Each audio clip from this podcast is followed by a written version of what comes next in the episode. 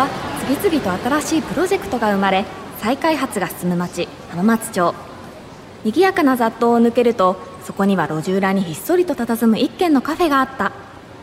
そこは元経営学者のマスターのもとにビジネス界のトップランナーから異端児まで集う風変わりなカフェだった。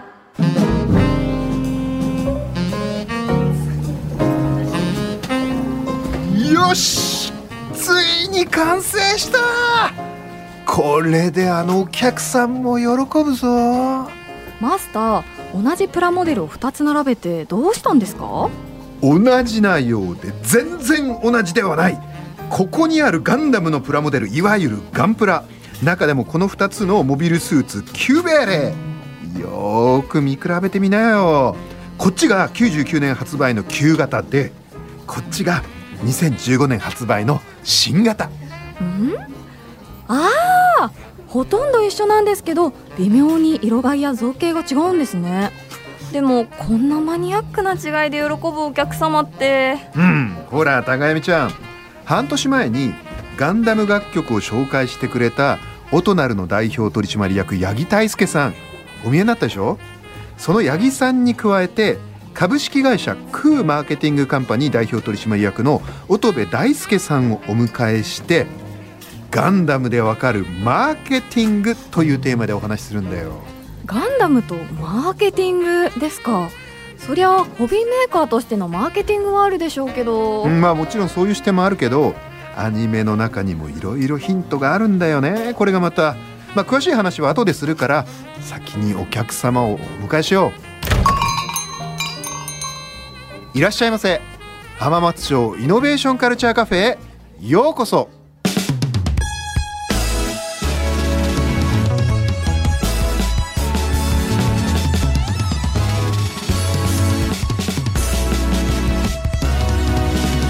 浜松町イノベーションカルチャーカフェ。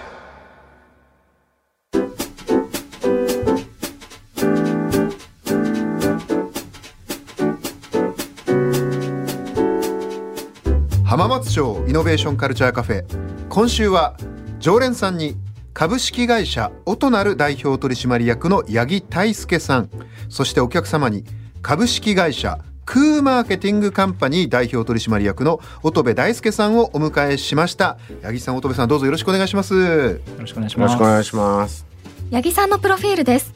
リコージャパンを経て楽器 EC 事業を起業。2013年にウェブメディア事業を行う京橋ファクトリーを創業しその後事業売却されました。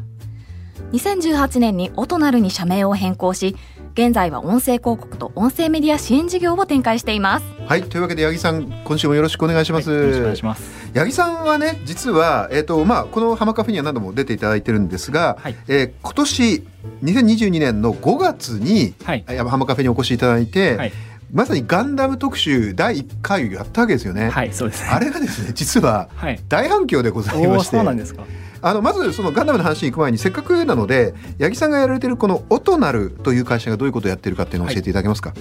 はい、えっと、私たち株式会社オトナルは、えっと、インターネットの音声広告の会社です。でやってることはあの広告代理店事業とあとアドテクノロジーと言われる広告技術を、うん、あの音声でやっている会社とアドテクつまりアド広告アドアドバタイズメントのアドとテクノロジーで、はい、アドテクっていうことですね。そうですね、はい、で具体的にはあの今これラジオをラジコで聞かれている方とか、うん、あとポッドキャストで聞かれている方いらっしゃると思うんですけどそういうデジタルのインターネットの音声コンテンツに音声広告を挿入したりですとか、えー、出向したりですとかということをやっている事業となります。どうですか？あの初めてねこの浜カフェに何年か前に八木さん来ていただいた時に、はい、まさに、まあ、これから音の部分でのテクノロジーが進んでいくから、はい、ここの広告っていうのが、まあ、もうすでにアメリカや中国はここがものすごい大きな実はマーケットになってて、はい、日本はこれからなんだけどある程度来るんじゃないかっていうことをおっしゃってられてたんですけど、はい、音ビジネス今本当に来てますよね。そうですね。結構あの象徴的なのは活字コンテンツが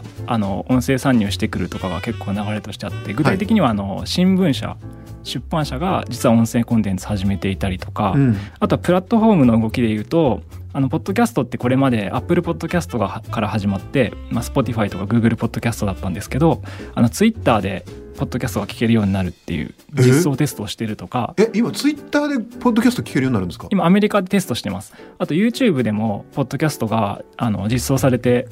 こう聞けるようになるんじゃないかとかっていう動きがあります。というわけでね、まあ、音の本当に専門家でありそしてガンダムの専門家であるわけですけど今日実はこの浜カフェに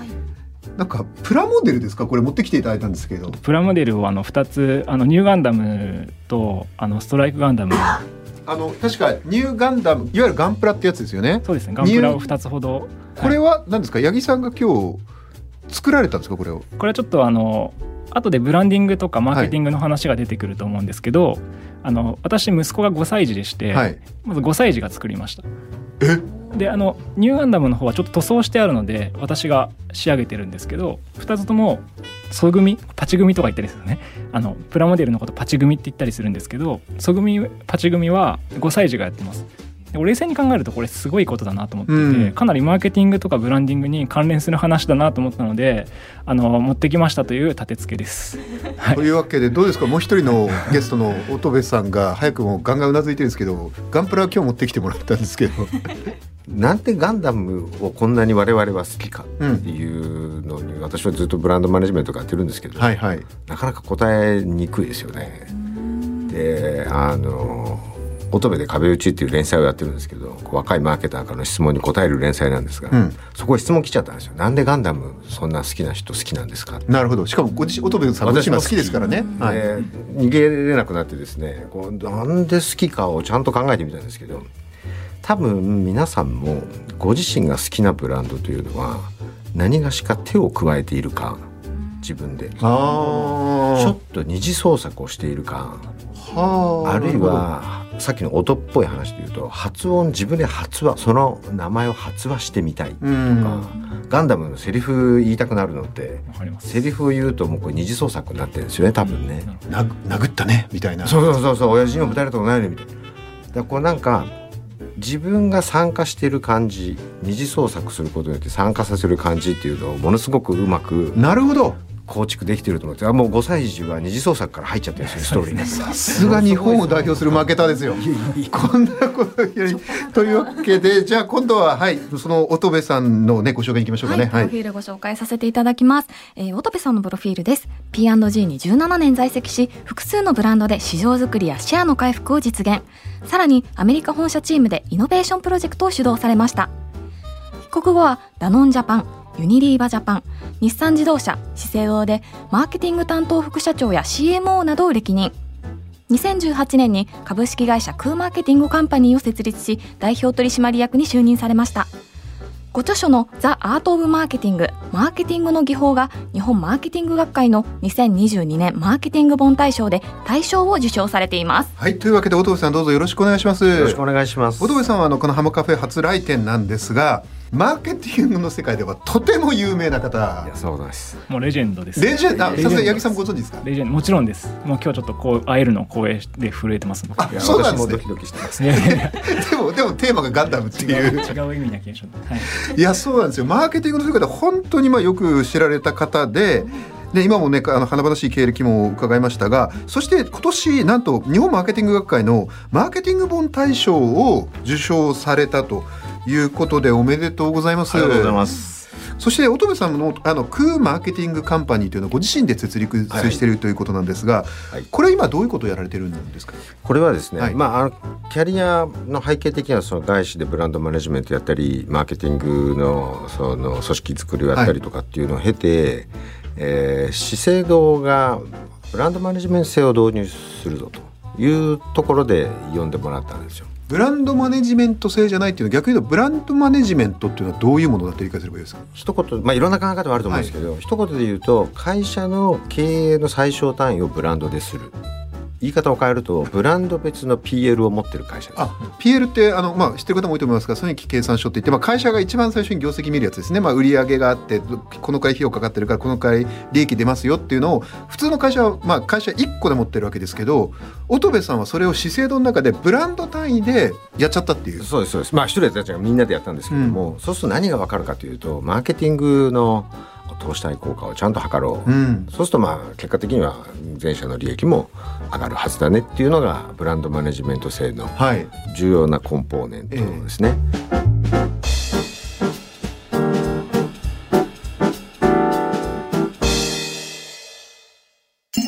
浜松町イノベーションカルチャーカフェ。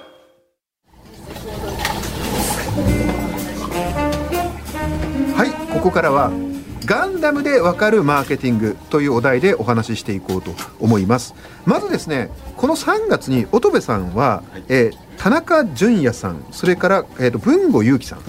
等の協調で SB クリエイティブという、まあ、これ出版社があるんですけどここからガンダムでわかる現代ビジネスガンダムミーツビジネス を発売されましたということでそもそもなぜこうマーケティングのプロであることがよく知ってるんですけどガンダムを題材にしたんですか、ガンダムに関する本を一応公式で書いたりしてるんですけど完全に私は外の人で、うん。えー中の人ではないですよ。だから単なるガンダム好きではあるんですが、はい。であのガンダムインフォっていう公式メディアがあるんですよ。ご存知ですか？ガンダムインフォっていうのがあるんですね、ええ。八木さんはちなみにご存知？もちろんあのもちろん。もうもちろん定期的にま毎日チェックしてますよね。パトロールしてますけども。まあ、そのガンダムインフォという媒体があるんですけど、はいはい。そこで連載を始めたんですよ。でそのどういう連載かというとガンダムから学ぶとかそのシャアから学ぶとかえーガンダムをお手本にするビジネス本はまあいろいろあったんだけどありますね。はい。そうではなくてビジネスの話をちゃんとするんだけど例え話を全部ガンダムでやれっていうお題だったんですね。あー逆なんだそうそう逆なんですよ。例えばガンダムで例えるとこういうことですっていうような話を、えーしています。でそれをこう連載を持って、はいで連載がある程度溜まってきたのであの本にしたのがこれです。まあ、あのオリジナルコンテンツもいくつか入っておりますので。や八木さんどうですか？今の乙部さんの話は結構難しいことを簡単に伝えるというか 共感を持って伝えるってことは非常に重要じゃないですか、うん。で私はガンダムは共通言語だと思っているのでガンダムの共通言語。そうガンダム分かるから人からしたらいやもうビジネス用語も簡単にこう咀嚼できるっていう素晴らしいツールだと思っているので。そっか、でも今のすごい結構資源ですよね。つまり一番自分たちが熱意があるものは共通言語になるから分かると。そうガンダム好きはと。そういう使えばいいってことなんですね。そういうことですね。だから共通の物語なので。例えばもしよかったらこの本の中でちょっとこういう事例があるみたいなのちょっと一つか二つだけでも教えていただけると。そうですね。あのせ戦略の下りがあるんですけど。はいはい。で戦略という概念もいろいろ難しそうではあるんですけど多分実践的にはうん。目的と資源の2つの要素だけで構成されていると考えると楽で。おお、でそのなんか競合とか環境変化とかいろいろ考えがちなんですけど競合を意識しすぎると競合のモノマネになりがちだったりとか、うん。環境対応ばっかり考えてると環境には対応してるけどそれ以外に対応できてないとか。うん。こう良くないことが起きがちになったりするんですけどだまあだから競合の動きも環境変化も自分の目的と資源に照らしてなるほど。で例えばその目的を考えるとところに、はいこんなもん所有のものに見えるんですけどでも目的をどう捉えるかっていうところに多分その差が出る部分で、えーシャアを心当たりでピックアップすると。ここで例えばシャア例えばアズナブルはっていう、シャアアズナブルすごい好きなわけじゃないんですけどどっちかというとランバラルの方が全然好きなんですよ。ランバラルいいですようねん。あの有名なあれですよね、えー戦いとはいつも2手3手先を考えて行うものだ、はいはいこれからニュータイプというちょっとエスパーっぽい人たちなんですが、まあ彼はニュータイプなので、えーニュータイプであれば、まあ、2手3手先考えられるんでしょうけど、まあ、我々オールドタイプはなかなかそうはいかない。あつまり我々一般人ですね。一般人ですね。で2手3手先っていうとまず1手先があってその次の2手3手と考えがちなんですけどそれは多分もうニュータイプじゃないと難しくって、うんじゃあオールドタイプどうすればいいかっていうと多分ですねその目的を理解解釈するときに3手先を最初に考えればいいと思うんですよね。ああ123っていかないでってこと？123でいかないで321で考えれば、うん。多分オールドタイプでもやれる。これどういうことかというとこの新商品を出すのにはこれをやりましょう。この新商品を出すと競合がこう動くのかなとか自分たちはこうするのかなとかその2手目3手目を考え1手て2手3手って考えるやりそうそうでい方ってことですね。くと多分ね可能性が広がっていっちゃうんですよなるほど。そうじゃなくて3年後にこうあるといいな。そのためには2年後にはこうなっていてしかるべきで1年後はこんな感じかなと。そのためにこのプロジェクトをどう使おうかって考えればそんな拡散はしていかないと思うんですよ。なるほど。これがニュータイプに対するオールドタイプの回答かもしれないです。ちなみに今これで目的の考え方分かったんですけどそのための資源っていうのはどういうガンダムの例えなんですか？資源はですねガンダムに例えるとこの本の中では例えてないですけど資源っていうのは結構あのありものをどう管理するかっていう考え方が強いと思うんですよね。はいはい例えばですねガンダムの中でこう本に書いてないから今一生懸命考えてますけど ガンダムのおお話の中だと私の好きなランバラルが、えーガンダムと切り合うシーンがありましたよね。ああ、ね、なんかグフに乗ったランバラルがが、あそこで、えーグフと対峙しているアムロがビームライフルをバンバン撃つんですけど、ん。当たらなかったですよね。うん。で,、えーで目的は多分グフを無力化する時に捨ててビームサーベルで対応しようとするなんですよね。るほど。あ面白いですね、えー状況によってはこの競合だ競合を見るというよりは競合が自分の資源にどう影響を与えたかをすごいとっさとは思えない例えですけどね。つすまり普通なら戦う時にこう切ってああ切ってああ打ってみたいなことを考えるんだけどそうじゃなくて私の目的はランバラルが乗ってるグフを倒すことだとそれが一番あったらいい3手先の話なわけですよね。だったら今こんなビームライフルでバンバンバンバン銃を撃ってもどうせ当たんないんだからもう早くラあのサーベルに切り替えようっていう判断を3手先までピキンって見てるからできる。だから会社に溜まってる資源でもこれはいらないと。別の資源だっていうふうにしちゃうう。立派そうに見える資源を使わなきゃいけないっていう脅迫観念。にあります会社は。あありますよね。八木さんがご覧になってるガンダムシリーズの中でこれはこうなんですかねまさにこういうマーケティングの考え方に対してたはい。結構参考になるストーリーとか人物とかなんかいますか？ガンダムシリーズ全般で言えばあるんですけど作中とかではないんですけど、はい。い、いですか？もちろんもちろん。いやガンダムすごいなってやっぱ思うのは結構乙部さんがいつも登壇とかでもおっしゃってるんですか？味変の話するじゃないですか、え味変の話あれはラーメンの味変ってことですか？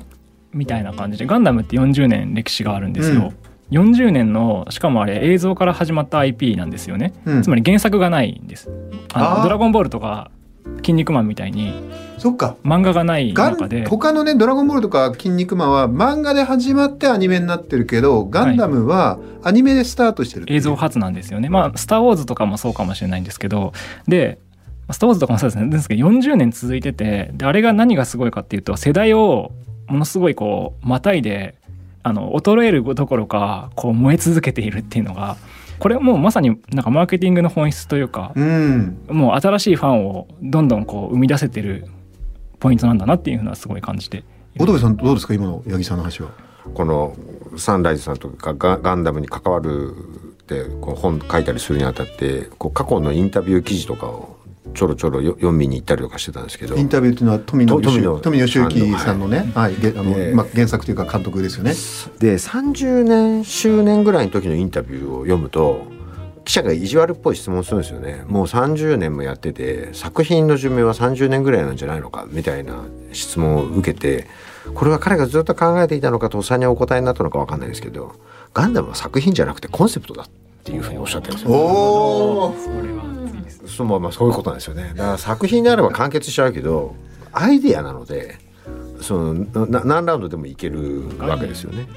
それってただあのまさにマーケティングに詳しいお二人に聞きたいんですけど結構その会社のマーケティングでも本当にいい商品とかってなんか世の中に新しい概念とか考え方を提供したみたいなやつあるじゃないですか。まあ、分かりやすいカップラーメンとかそうだと思うんですけど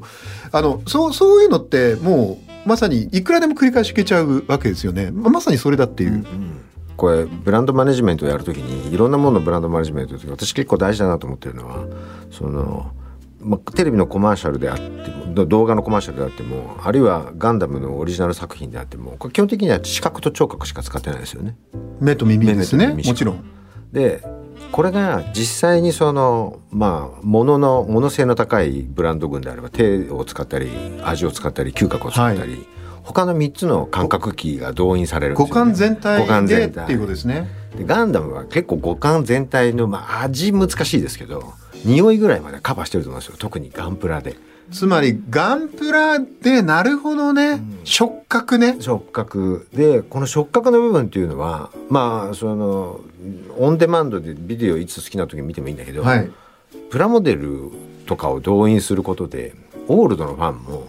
全然置いてきぼりにはなりにくいですよね。うん。ブランド体験を維持できるので昔のやつだよねって見直すだけではなく今の自分のこととしてプラモデル作りでその今性があったりなるほど。他他にどうですか？お父さんせっかくなんでこの本の中で、はい。もう一点ぐらいこのマーケティングというものにしたとこううまく説明するときに例えばガンダムっていうふうになると。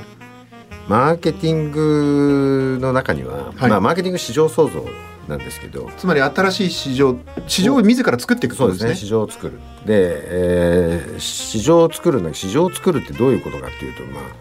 全く新しいものを世に出すのは新市場創造ですけど今まであるものの再創造も多分市場創造で、うん何が起きた時に市場創造再創造が起きるかというと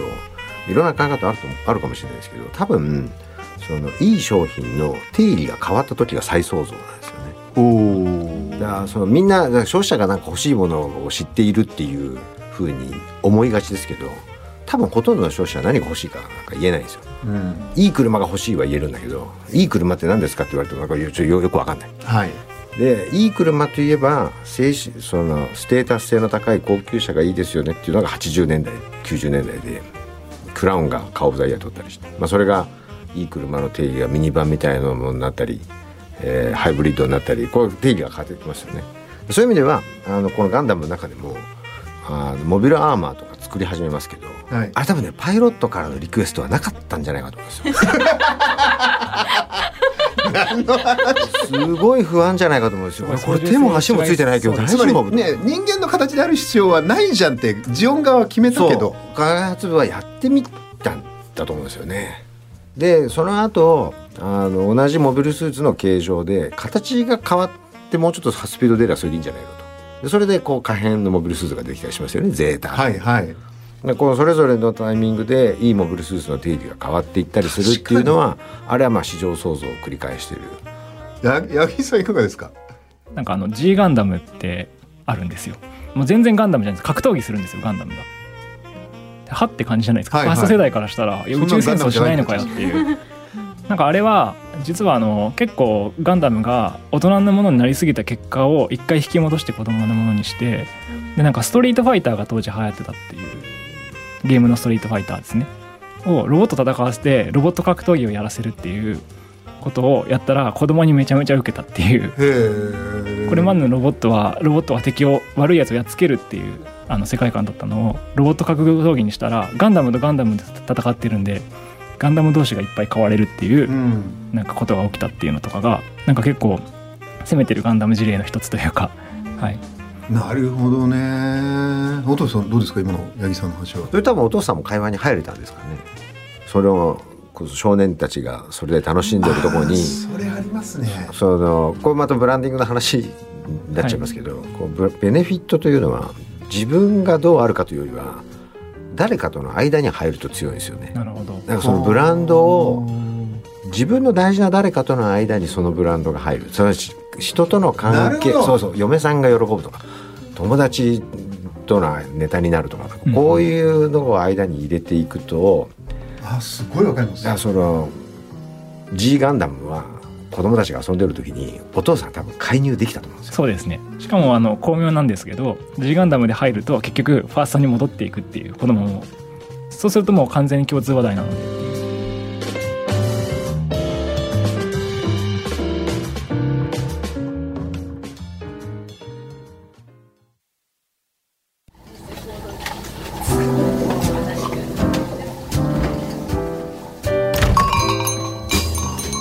八木さん乙部さんありがとうございました。いや高恵美ちゃん二人の話すごかったね。はい、しかもガンダムはあくまでコンセプトであるんじゃないかっていうところと、あとは五感で楽しめるっていうところももう最強コンテンツなんだなっていうのをすごく思わせてくれるような内容でした。やっぱりどれだけガンダムっていうのがコンテンツとしてすごいかっていうのが改めてそういうところで分かったよね分かったしやっぱりマーケティングにすごいヒントがあるっていうこともとてもよく分かりましたよねはい、それにしてもマーケティングのお話ってマスターがおっしゃるからもっとブランディング観点のお話もあるのかなって思ってました。うんまあ実はねその辺も考えてあるんだよね。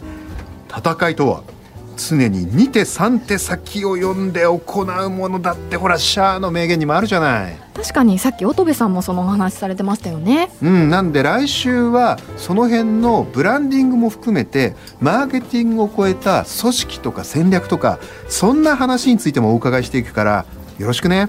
はいそれじゃあ今夜ここで上がっていいよ。はいお疲れ様でした